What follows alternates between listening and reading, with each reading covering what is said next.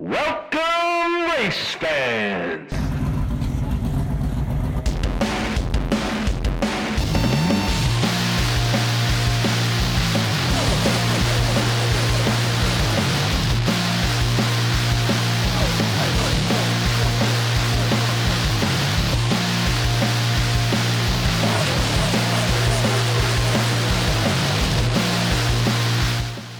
Welcome, race fans. This is Debris in Turn 3, the one and only NASCAR fancast and fantasy league coming to you from Brooklyn, New York.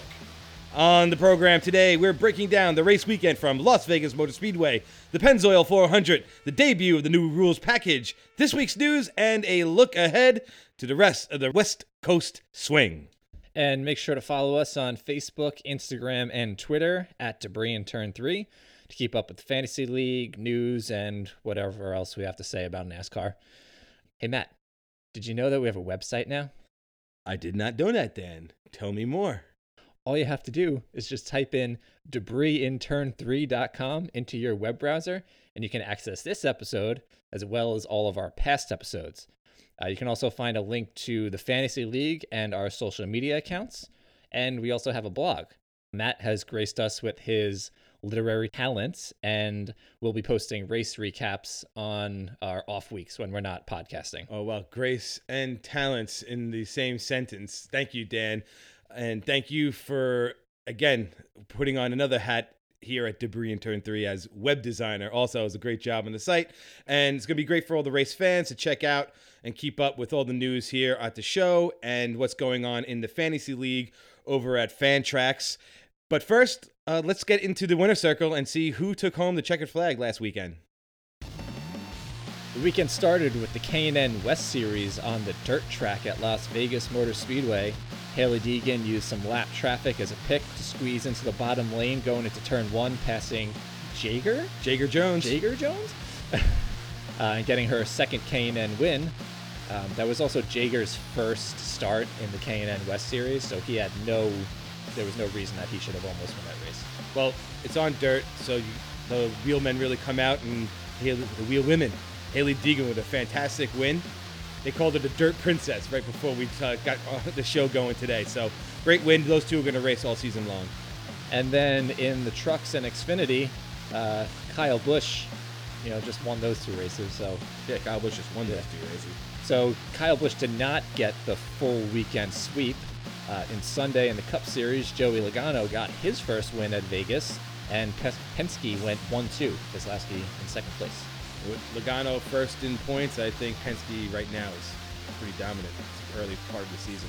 Yeah, they're uh, not really showing it in practice or qualifying, but when it comes to race time, they're up there. Absolutely. So what's going on in the fantasy league? Well, this past week, first time winner of the season goes to Dirty Dog and had a total score of s- a 258 and 0.5 points. Yeah, we're doing the 0.5 points, 0.5 for a position gain. So always got to look to see who's qualifying where in the field and who might make some big jumps, and that's going to get you some points. Uh, Mo- Moto Moto Xer 46. I'm like terrible at the game where you're like reading like license plates. I would always like lose. I'd be like, "What's that one say?" Not terrible. But hey, we got a MotoGP fan in the field right now. Uh, little a Valentino Rossi fan. It looks like it, but they came home second place. Adagas in third. Gordon 24, last week's winner. Another top five and fourth. And Bristol Bill, who's been on top of the standings all season long so far, is fifth place with 230 points. The Mythos Motorsports team is leading the point standings after three races. Uh, winner Gordon 24 in second. Bristol Bill Wetzel Motorsports in fourth. Adagas fifth. And we got the 46 uh, Moto team out there in eighth place. So making a charge here early in the season. I like to see. Get jumping into the league here, the debris in turn three, the Fantrax League. There's still time to get on board. We're going to have lots of other activities going on. I think with this season, I don't know. Maybe we'll try to incorporate something along the way with like race winners and do a little All Star thing. I was thinking a little bit. Uh, the wave around this past weekend saw a white flag lap. Last year's debris in turn three champion take home his first win in the Champions League and get earning some much needed playoff points before the FNK team runs away with that one. So that's always a fun game. Dan, you are almost back at the bottom of the standings in, in that league. What's it going to take to get the High Wide and Hanson team getting some high points with the wave around? Yeah, I think this week it's going to be we're going to start turning around this week. Yeah, because Okay. that first season I was on top most of the season. Most of the season, you Yeah. were on top. It looked good. yeah, just got to make the right picks. So you know, comes down to. it's very difficult with those guys sometimes. uh, but a little shout out to the wave arounder teams that uh, were some of that lap traffic that made the racing really exciting towards the end of the Pennzoil 400 last weekend. So with that, do you want to like start talking about the race weekend? First, we have to talk about our bonehead move of the week. Oh, also bonehead move right there. Not having the show script open. Realized we were going to that before the the race recap.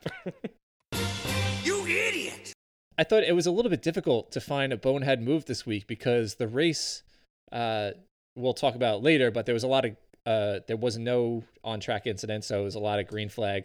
Zero cautions Yeah. for contact. Yeah, so my pick for the bonehead move of the week is the crews for the 42 car and the 3 car for having too many men over the wall. And it wasn't so much that the men were actually over the wall, it was that the tire carrier, the guy that's uh, caking the Wait- tire waiting for- to retrieve the tire. f- yeah, from the he pit was box. leaning over the wall and had the and they had their hands in the pit box. So NASCAR says that counts as having too many men over the wall, I- which It's a violation.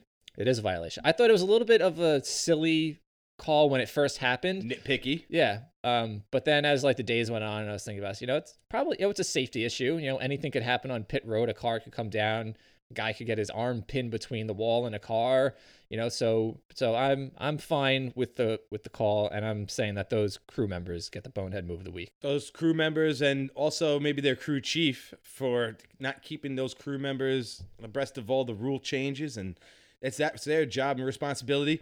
I was gonna go that way uh, and agree with you, but my bonehead move of the week is gonna go to Kyle Busch with his pit road penalty, which I think took him out of contention to win the race, and his lame excuse after the race of a brake package that they brought to Las Vegas that didn't help him slow down and he was too fast entering. Look, he had a top five car. He looked to be one of the fastest machines in the race. And that move and that mistake, which is all on him, getting down to pit road speed, it was a bonehead move and it pretty much cost him the race. Arguably, cost him winning that race. That's a good call. Let's start talking about the race.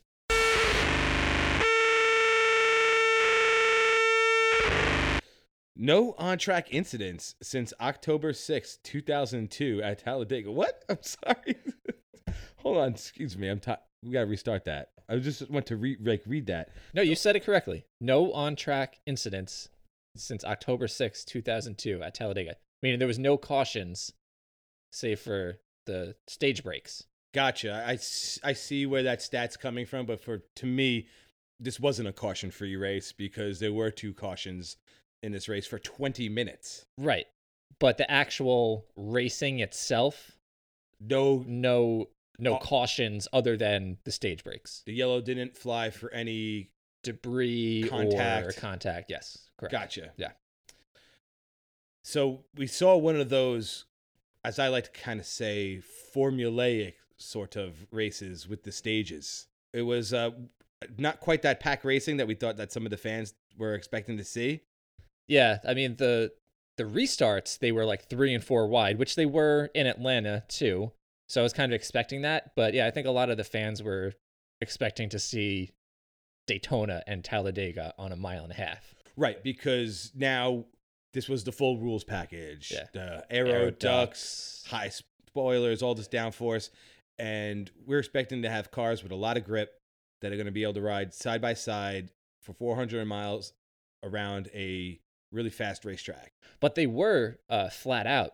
A lot of guys were saying that they were not really lifting that much, so they have a lot of corner speed, and uh, which I'm not really crazy about. So the cars are going slower because of the tapered spacer, yet they still have more speed in the center of the corner because they're not lifting.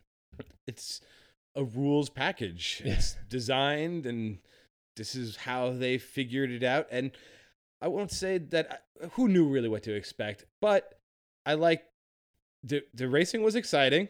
I thought the they were they were close, but it to me as a old school race fan, it, it felt like manipulated, didn't it?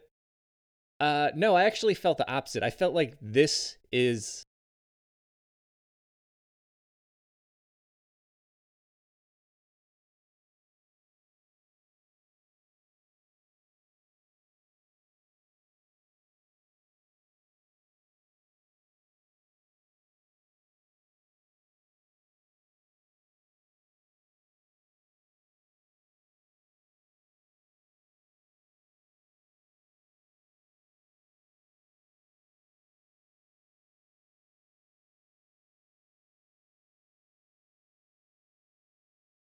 Right. And it was almost at that stage one yellow flag that it almost felt like the race was starting to come alive as some different tire strategies began to come into play. And that's where I say it's a bit formulaic because you cut the stage in half. Some guys, a very few, might roll the dice with some strategy. In the first stage, we saw Daniel Suarez uh, lead a few laps and stretch it. But then the, the yellow the flag flies stage one is over we have a little break go get a hot dog at the stands i'll get up go make myself something to drink come back sit down and then pick up watching stage two. Was great just like nascar intended. Really it's like a 10 minute yellow flag. It, it's really just kind of takes the momentum like right out of the whole race. Did we just are we getting on a stage dis- discussion right here is, Um, is, is I think we should try to veer back towards the race discussion. Yeah, I don't want to get on a stage thing yeah. because the state, but this it was a very impactful part of the race to me. It, it kind of this the the NASCAR stages of the race. Obviously, we, because we said there was no yellows for any contact, and I'm not saying I need to see a yellow flag. And I get what you're saying, how it seemed to resemble a typical mile and a half race, but I would argue that even into 25 laps of a restart after the stage is in, uh, particularly when stage two began brad keselowski with his two tire strategy up front was ma- able to maintain his lead over his teammate joey logano. And at that point uh, kevin harvick was up front as well as uh, kyle busch. And it was some pretty close racing for i would just say uh, it was a little more uh, uh, tight racing than we would normally see at that point of a run at a mile and a half race. Yeah, and I did like seeing um, like a group of three or four cars um, because they were very racy, you know, and there was a draft. You know, the cars they're punching a big hole in the wind. They got the aero ducts that are working, so you could see that guys could get runs, whether it was you know on the high side or, but you can kind of like see them working that draft, side drafting. Uh, Ricky Stenhouse was kind of probably the guy out there that was racing the hardest. He was side drafting Erik Jones and making contact. Um, so They were they were trading paint uh, Yeah. several times during the race, and uh, Ricky Stenhouse once again he catches the ire of a lot of race uh, fans and also the drivers calling him out on the radio. But I can't blame Ricky Stenhouse for giving it his all on an afternoon when his car is racy. He wants to be racy, and he wants everyone to know that he's out there. And he had a good finish Yeah. uh, like top 10 it was a good it was a it was a good race for him and it's crazy when a guy like ricky stenhouse now is kind of jumping off the screen so to speak when you're watching it on tv uh more so than seven-time champ jimmie johnson yeah, there are just some guys I feel like are just getting like lost out there on the broadcast that just get mentioned. And Ricky Stenhouse, look, it's it's very competitive to be a, a, a good race car driver at the cup level. And I mean, for all his criti- uh, critics out there, I mean, this guy is is he's like chucking it up with these each these guys every week. I think it's great. I don't know. you're a fan. I'm a I'm I'm a Ricky Stenhouse fan of how Ricky Stenhouse just goes about his business basically as like a mid-tier team guy out there trying to compete. Like he just he's a competitor every week and he's if I was in the 17 pit box, I'd be happy to have him as my driver because I feel like that guy is out there trying to do the best he can with what we brought to the racetrack this day. in terms of the package, I mean, Steve O'Donnell even said after the race that it's still too early, and I, I agree with that. We need a larger sample size, um, a couple of different size tracks. I mean, we're going to Phoenix this week, and I think they're using the full package there. That'll be interesting. Yeah, there really wasn't a lot of like memorable stuff from this race. The only other thing that really like jumped out to me was Harvick not being able to get out of his pit box. There was like no grip. It definitely offered up some great photos and video and slow mo shots yeah. of the four car trying to get off that that that spot and spinning his tires. Yeah. But like he said after the race in his interview, he said it was a challenge and they did what they needed to do and he praised his crew for their work on the car all day long, but he was complaining about the handle getting away of the four car and it's the same thing he said happened at Atlanta. So maybe that that team and the rest of the Stewart Haas cars just kind of getting outrun by Penske and Joey Logano. He's got to be like if we were like a power rankings, if we were making them, I don't really look at power rankings, but I, that the 22 car right now, it's got to be up at top yeah. with Brad Keselowski right there. during the winner's circle, I said that the Penske cars they don't really show that speed during practice and qualifying, but they've been up front when it comes to race time.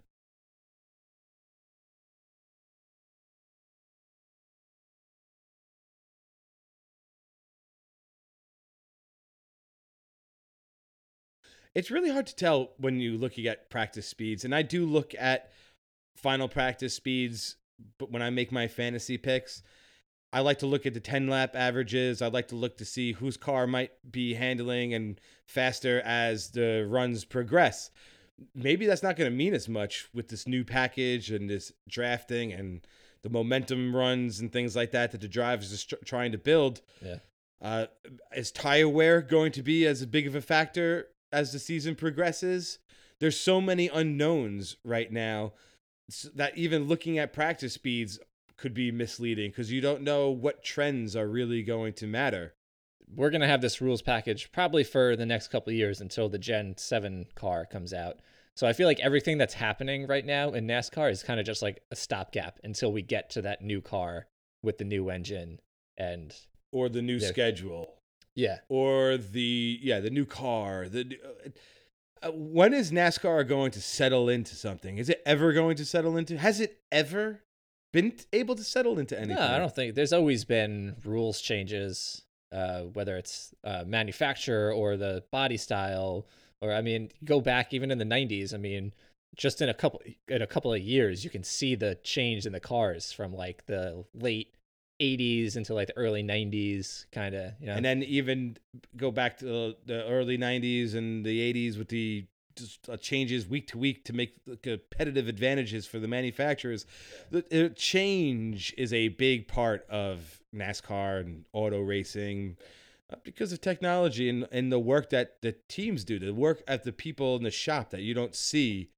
each and every week at the racetrack because that's the other whole other side to what goes on in, in racing is everybody back at that shop and I like to. I don't. know, That's what was one of my favorite parts of racing when they always like thank back at the shop because you know there's a whole team back there like building cars and Yeah. loading them up and I don't know. I just for some reason I always like that part of racing to to, to think about. The, the car and the work that happens there, the loading and the going to the track. It's it's the whole package that makes the team. And probably at this point of the sport, like getting the whole thing working logistically and the you know having a good team back at the shop and transporting unloading and keeping the team uh you know well fit and up on all the rules and into the race the whole weekend and alert It- it's got to be a monumental task to do that and to also win a championship which is why i think team penske is kind of prevailing right now because of the experience of Roger Penske and also t- likewise with Joe Gibbs racing, Denny Hamlin winning the 500 like the coach is like has really built like that culture of winning over there. And like some of these other legacy teams of NASCAR, Hendrick Motors, also Richard Childress Racing, Petty like they just it's kind of changed. The sport has changed a little bit, and I mean, I was even just thinking about this the other day. I think Hendrick and Gibbs, I think, are really the only teams left that have four cars. I think like every other team has one or two. I mean, Penske has three, four if you want to include the 21. But yeah, there's a lot of teams these days. there yeah, are like they've two cars contracted, and yeah. I think the the two car team is a model that will probably fit and work with NASCAR as we go forward. Like we said, there's a lot of things that are changing. The rules package that all of a sudden we are at this high downforce rules package after years and years of talk. Well, I'm saying years and years after the Well, was like emphasis five- over like the last years. several years Yeah. of of uh, how important it was to have less downforce and put it in the driver's hands. But I mean, did we really just see just the cream of the crop rise for Yeah. Joey Logano, Kevin Harvick winning Yeah. the races as well as Kyle Busch and Brad Keselowski last season, as everybody else just kind of I know they they're trying to make this rules package so that I mean the the best cars will always win as as they've said, um, but to also help those lower teams to have more an advantage. But yeah, it seems like the all the top t- so far in these first couple of weeks, the top teams are where they should be. I just don't like this high downforce thing because I like you said, the last five years was all about taking away downforce and putting it back into the hands of the drivers and having to All make them sudden. lift in the corners because that that's how you pass people. You know, you have to be able to make the ground of a guy lifting to go into the corner. So again, we'll have to see how this package plays out the rest of uh, this season. But I'm really surprised that the Fords are doing so well right now. right Um, after unveiling the Mustang new this car- season. Yeah, because I feel like when they came out with the Fusion, it was sort of a similar body style. They had that flat front end, and then they hmm after like one season, they were like, all right, let's maybe round this thing out in the front and get some better aerodynamics. But it seemed the Mustang seems to do re- really Mustang well. Mustang seems to be doing really well. I mean, Yeah. it's won two of the first three races, and not only is Team Penske been very strong, but uh, also Stewart Haas has been up there in the top five, top ten as well. Uh, you said Clint Bowyer at top of the leaderboards, and Aric Almirola is running strong. I never seen a driver get so much praise for his quiet top tens than Aric Almirola and his Smithfield Ford Mustang. I, I mean, great. It's, uh, wonderful, Aric Almirola and your top tens. Uh, we- we've we we said we are going to be a little harsher on the drivers this year, Yeah. but I, I mean, I'm just not impressed with Aric Almirola at all behind the wheel of a Stewart Haas machine right now. I think he's a good plate racer, but when it comes to like the mile and a halfs and like the intermediates and the short tracks, I, eh. I would argue he's pedestrian in, in the plate. I think he, uh, I think a lot of the Ford guys right now are benefits of the Roush Yates engine department. I think he's, uh, and I'm not saying that he's not a good driver by any means, but just absolutely just. well, you can see he got into good equipment and he's doing better. doing better, but I know he's not blowing the doors off anybody out there. And when he has been up front, I've seen some mental mistakes, and I've seen him also like lose a little bit of control of the race car. I, on the eye test, as far as car control is mm, not that good to me. Just a fan in Brooklyn watching racing on the weekends. Yeah. So what do you have to say about it? what do you have to say about it? Well, I'm the guy with the microphone, so you're gonna have to listen to every damn word I have to say. I think we should move on. There was some talk this week because Kyle Busch won the truck and the Xfinity race. So he got up to 196 wins across all three series. So, of course, everyone starts comparing him to the king. And I feel we've talked about this on the show in the past. So, what are your thoughts on I- Kyle Busch and closing in on oh yeah, 200 we said wins? we were going to talk about this. I, I think Kyle Busch is the target of a little. I mean, I mean, as I was just previously saying, being harsh, more harsh on drivers this se- season. I think we've been a little too harsh on Kyle Busch and his presence in what a lot of fans call the lower series, which really to me kind of demeans the drivers that are in those series. I don't even particularly like to use the phrase feeder series. I think it perhaps is developed into that, but I do like the companion series. It's more racing for the race fans that come out there and an opportunity for young drivers to get seat time and make a name for themselves. And by doing that, is being out on the racetrack and racing the, like drivers Kyle Busch, Kevin Harvick when they decide to get in there. And I applaud NASCAR for limiting a little bit. As a big MotoGP fan, I do like the weekend of watching the three levels of racing in one day, and you don't see any riders crisscrossing from one level to another. Uh, it is like a rite of passage moving from one to the next, but it has been outlined by a lot of drivers that they Kyle Busch's presence needs to be there because he brings the sponsorship to the team and they sponsor the up and coming drivers on his team but he now but they want to see He just him got behind- a, a multi-year extension. yeah, with they want to M&Ms. see him behind the wheel also to promote their brand on the car. And listen, he it's I really do not have a problem with them being out there. Like I said, NASCAR has made some good changes. They're they're not the the Cup drivers are not in the Xfinity or Truck Series in the playoffs. I think that's a fair compromise. But for the rest of the season, I mean, limiting is is fine to his, but I also just it was cool watching Christopher Bell, Tyler Reddick trying to race down Kyle Busch, who tore through the field after I believe they had another tire penalty, uh, a loose wheel or something earlier in the race. I had the truck race on for like a little bit, um, but I didn't watch the whole thing. I didn't even realize that he was in the race until I saw that he won. Um, but the yeah, the fact that he's I I think 52 wins in uh The Cup the- the Series. Cup Series. Yeah. So whatever. 200 if he gets to 200, that's great. Respect him I- for winning all those races, but Richard Petty has 200 cup wins. Right, No and- one will ever reach that. No, it, nobody will ever reach that. And either which way you dice that up, he has 200 wins, the Grand National Cup level.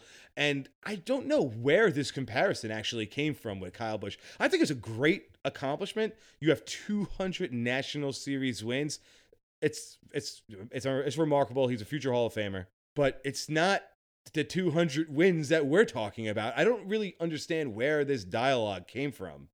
I think people just like saw that he was getting close to two, and someone just like They like to see records get broken or numbers get surpassed. It's just that's not the same also NASCAR fans don't really seem to pay attention to the sport that they're watching.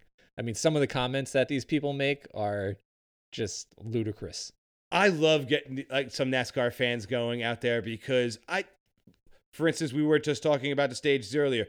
In one breath, you're going to criticize NASCAR be, be, that becoming just entertainment, like the WWE. But in the next breath, you'll be you'll say, "Oh, but the stages are great. We need the stages. Oh, these Yeah. guys wouldn't be racing for tenth place if they didn't have the stages." It's one or the other. Yeah. I, um, I like certain things. There was a whole debate about the playoffs I saw this week. There's just so much to debate when it comes to NASCAR. We're going to have a lot to debate this season as far as the rules package goes. But let's move on to next week's race in Phoenix. But before we do that, Dan, let's hear the news. Big news this week the Jonas Brothers have reunited. Hallelujah. Lord in heaven. Uh, no, but really, the big news uh, this week just came out today, actually, uh, is that the 2019 awards ceremony has officially been moved to Nashville, Tennessee. Uh, it was moved in 2009 from New York to Las Vegas, and they had a good, you know, like nine year run in the desert. But we're happy to see NASCAR's biggest night is coming back to the Southeast and kind of seeing that shift of the sport kind of like getting back to their roots. Um, personally, I think the awards ceremony should be in Charlotte, along with like the Xfinity, the trucks, and the regional series. They do their awards ceremony in Charlotte. Um, but this is clearly a play to get Nashville Fairgrounds on the schedule You next think year. so? Oh yeah, yeah. Per- uh, perhaps. I don't think so much that the award ceremony should be in Charlotte. Sure, it's that's home territory, and for Xfinity and Trucks teams, I think it's appropriate. But for the Premier League, I think that you can have a destination award ceremony, and certainly now. Uh, with moving into Nashville this year, it does. It has speaks volumes about what some of NASCAR's plans may be. Yeah, because I mean, you look the '90s; they had it in New York. That was kind of like you know NASCAR was exploding at that point. Yeah, the, so the know, Jeff had to be- Gordon era NASCAR, which I did finally watch that Jeff Gordon. Yeah, I Dale watched Earnhardt that the other day, too, and I- it was pretty fantastic. Yeah, it was great. And that end scene when Jeff Gordon d- goes to Kannapolis was pretty moving. Yeah, I was like, I'm a not, tear. I'm not crying. You're crying. Yeah, and then like they moved it to Vegas, and you know that was kind of you know the big thing for a few years. And Vegas is now the opening race in the playoffs. Right, last year they opened in Vegas, so it kind of seemed weird because this it's been a rumor now. uh, You know, Junior has definitely talked about that the award ceremony would be moving. So I was kind of surprised to see that they announced this so soon. You know, that this year it would be in Nashville. But like I said, I think the reason they're doing that is because this deal with Fairground Speedway, they're trying to get it back onto the schedule. So I think having the award ceremony there and bringing in all the haulers and, you know, having that, you know, that big night for NASCAR, yeah. the city will see like, Mhm. hey, you know, we should probably get on board with this. It'll probably bring a lot of money into the city. So I think it would. I think it's a great spot for the tour to go, and I think the series would have a great date on the calendar. If that's their whole vision with bringing the award ceremony there, then I'm I'm on board with it because I'd want to see racing like that back on the schedule yeah. and storm like a smaller track or an older track and get back to some could be cool to have a triple header there. Heck yeah. Yeah. Absolutely. And who knows a, a date like that? You can have some like late model races leading Yeah. up in the week. that was the only thing that was really newsworthy uh, for this show. Really, let's uh, just look forward to Phoenix. Last week we did our fantasy worst finish. Well, picks. last show. last show, yeah, I should say that. Our and and so we after our last show we predicted drivers and their worst finish as you mentioned Mhm. in the Atlanta race. Yes. Folds of Honor 500 and man oh man I did not score well. I did not score well with a good Erik Jones finish. He had a top 5, which was not what I thought would happen. It, I mean Erik Jones is a talented driver. I just for some reason I just had that feeling that he might struggle a little bit. But man oh man, Erik Jones And I picked uh, Ricky oh, Stenhouse seventh Jr. position. He came home 7th. And where where did Ricky finish? I don't. Do you have it pulled up? 18th. 18th. Okay, so I won that one. You did. So looking ahead, well, let's let's talk a little fantasy coming up this weekend in Phoenix. I mean, this is it's Kevin Harvick territory. So in Debris and Turn Three over at Fantrax, I look at really these positions gains. There's are points to be had there, but you also have to weigh in where a guy's gonna. It doesn't where he's gonna finish because you get a few bonus points for top fives and top ten finishes, and they accumulate. So if you win and get that five point bonus with also finishing in the top five with the first place and top 10, you can potentially get as many as eight bonus points. So there are a lot of different things you look at when it comes to a race at Phoenix. And the one first one is that Kevin Harvick is probably the favorite coming into this weekend. I think so. Kyle Busch, he won the last race in the fall in the playoffs. And when I think of Phoenix, he's usually pretty strong. I usually think of uh, Denny Hamlin and uh, Clint Bowyer when it comes to Phoenix too. When I think of Phoenix, I think of Denny Hamlin getting put into the wall by Chase Elliott. that was some good hard racing. Yeah. They've well, now this is the second racing. time that they're going to be on the new configuration with Right. the- so new configuration, this new rules package, we might see some some pretty wild racing. So when you in our little fantasy game that we've kind of made up for our show here, we always kind of try to do a little head to head thing here on the Debris and Turn 3 show. And this year we're trying to find out who's going to score the least amount of points in our little head to head battle. Uh, so when you look, uh, do you consider just a bad performance, or do you think like somebody that might be a little too racy in this rules package and perhaps might have some contact and end up, you know, in behind the wall? Um, yeah, I would say, yeah, not handling well or just not a good race car that day. It's hard because I mean, in our waiver rounders Champions League, we typically go when we pick the struggling teams in the lower half the, to finish best. Yeah. But now we're checking the higher tiered teams to finish poorly. So you jumped down and you took one of the stronger picks of the pool with Ricky Stenhouse Jr. But we were only taking top drivers in this, right? R- so we're not taking those waiver rounder drivers. Basically, yeah. Yeah. But Ricky Stenhouse, truth be told, I have yet to give Dan the official race pool. And Ricky Stenhouse, I was going to put him on there because you need a couple of guys that are good, but also Right. bad. Or are they bad, but also good? I'm not quite sure. And he would have been there. So I feel like Ricky Stenhouse would have been a high rank pick in our little game. Okay. So who for this week? I'm looking at the entry list for uh, this race for Phoenix right now. So I have I know who I'm picking. I am going to go this week. Oh boy. I am going to go with William Byron. Okay. Um, I'm gonna go with Ryan Newman. Okay. Okay. So you took both your Roush cars right off the bat. Yeah. All right. See, in this little league, that would rank them high as possible choices. You would rank Newman high. Yeah, because I mean, how well has Roush been performing the last couple of seasons? Even though you have Rocket Ryan Newman in the six car now, I mean, you you didn't pick Kyle Busch because you think that he might end up with a top five, possibly a win. Yeah. You picked Ryan Newman because you think he might possibly finish twentieth or worse. Correct. That's why I say in this league he might he would be ranked high as a Right. possible choice. Okay. We're, Let's- we're, we're, we're- before we move on, and we will move on very. This is we're just we're kind of experimenting here with possible fantasy games and ideas of things what to bring to the Debris and Turn Three Fantasy League in the future because this is just the beginning here. Where we're looking forward to a lot of fantastic racing this year and beyond. I mean, as as far as I'm concerned. Yeah. Dan, I don't So- know. Do you want to keep watching racing with me? I mean, we are going to go to Pocono later this season. We are, which I realized last year on the show. I think I'm on record on the show saying I will never purchase a ticket to a cup race if they have stage racing. And yet here I was like, oh, hey, I got a free weekend. You want to go to a cup race in Pennsylvania? Absolutely, at arguably one of the worst tracks to view a race. Yeah. But at least you said you got us some shady seats because I heard the sun in July at Pocono can be pretty brutal. Uh, I looked up the weather for that time of the year. It actually says like 70s, like 80s is kind of like the high. I'll take a hot day at the So- at the racetrack in sunshine any day though. Yeah, but we're up in the 300 section, like high in the grandstands, shaded. They have a, a little roof over our, our area. we're right at the end of, sort of towards the end of pit road. We got the big jumbotron in front of us. So I'm psyched. Yeah. I'm really pumped.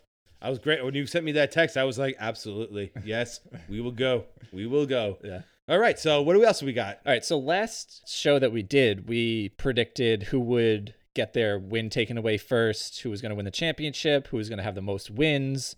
Um, one thing that we didn't predict is who was going to be the rookie of the year. Well, I mean, that's a pretty easy one though to call here at the Debris and Turn Three podcast, right?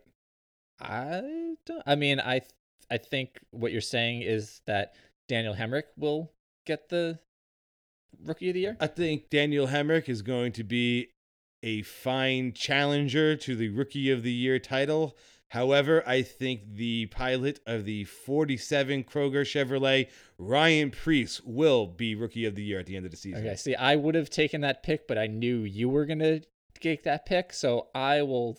I'll say Hemric But you, just to be contrary. you don't think that it's going to be Matt Oh, I do- though. oh no, no. And you, but what about Cody Ware, You best friend of the Debris and Turn 3 show? You know, quite possibly could be Cody Ware. Cody Ware, if you're listening, stand on it, brother. Stand on it. Which he's not going to be in the 52. He'll be in the 51 this week. No, I- actually, all right. I got the. Like I said, I have the entry list here. Is he not? Um, I thought I saw that he was. Set. Vehicle number. Ooh, Cody Ware in the 51. yeah, he's making a bid for that Rookie of the Year. Cody Ware's got to be in there. Oh, I'm sorry. I was confusing with BJ McLeod Oh, because BJ heading the McLeods. yeah. sorry, McLeod is not in the 52 this week. Bayley Currey, whoever that is. For the record, Rick Ware Racing. This you're gonna play ball in the big leagues, then you're gonna have to kind of have to take it because just like you get the fans in the seats of any NFL game, MLB, NHL, like those New York Islander fans when they greeted John Tavares when he came back, little pajama boy from Toronto. If you're going to wreck rookie of the year contender and our favorite driver on pit lane in your second pit lane incident of the year in this young 2019 season, you bet your ass you're going to hear about it. And then you go and you block somebody. And I just find it funny that blocking was a big topic of discussion among NASCAR drivers and media Yeah. this past week. Yeah. And they were saying some drivers, well, how they do, they feel like they don't want to block people on social media because some people find it like a rite of passage. Right. I honestly did not feel like it was a rite of passage when Cody Ware blocked us. I was like a little insulted and like, really? Yeah, it was Like- after like one joke. I like uh, one joke. Like you couldn't take the one joke, man. Like Yeah.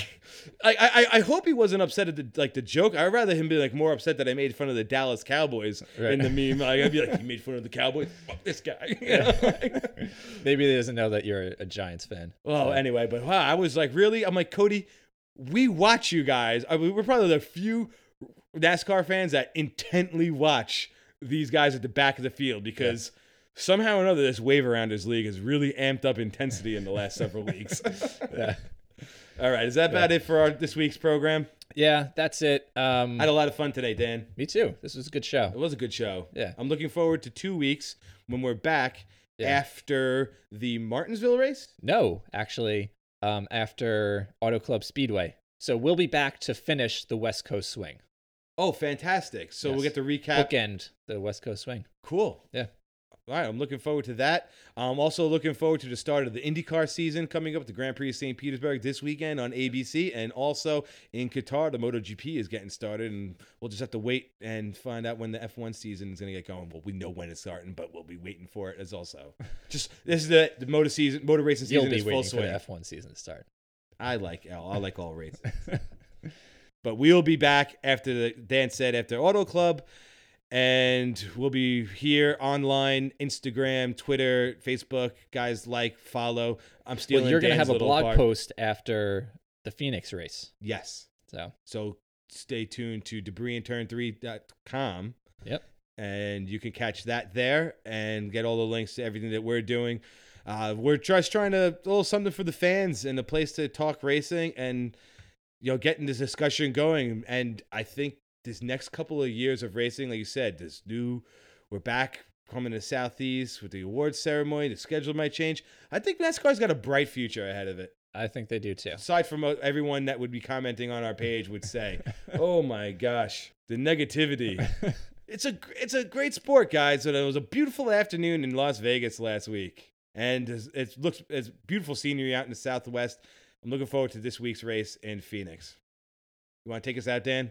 Uh, no, you can. I just did that pretty much, stealing, Yeah. sh- stealing you a little bit at the end. All right, guys, this was Debris and Turn Three. I'm Matt. I'm Dan. We'll see you soon. Bye.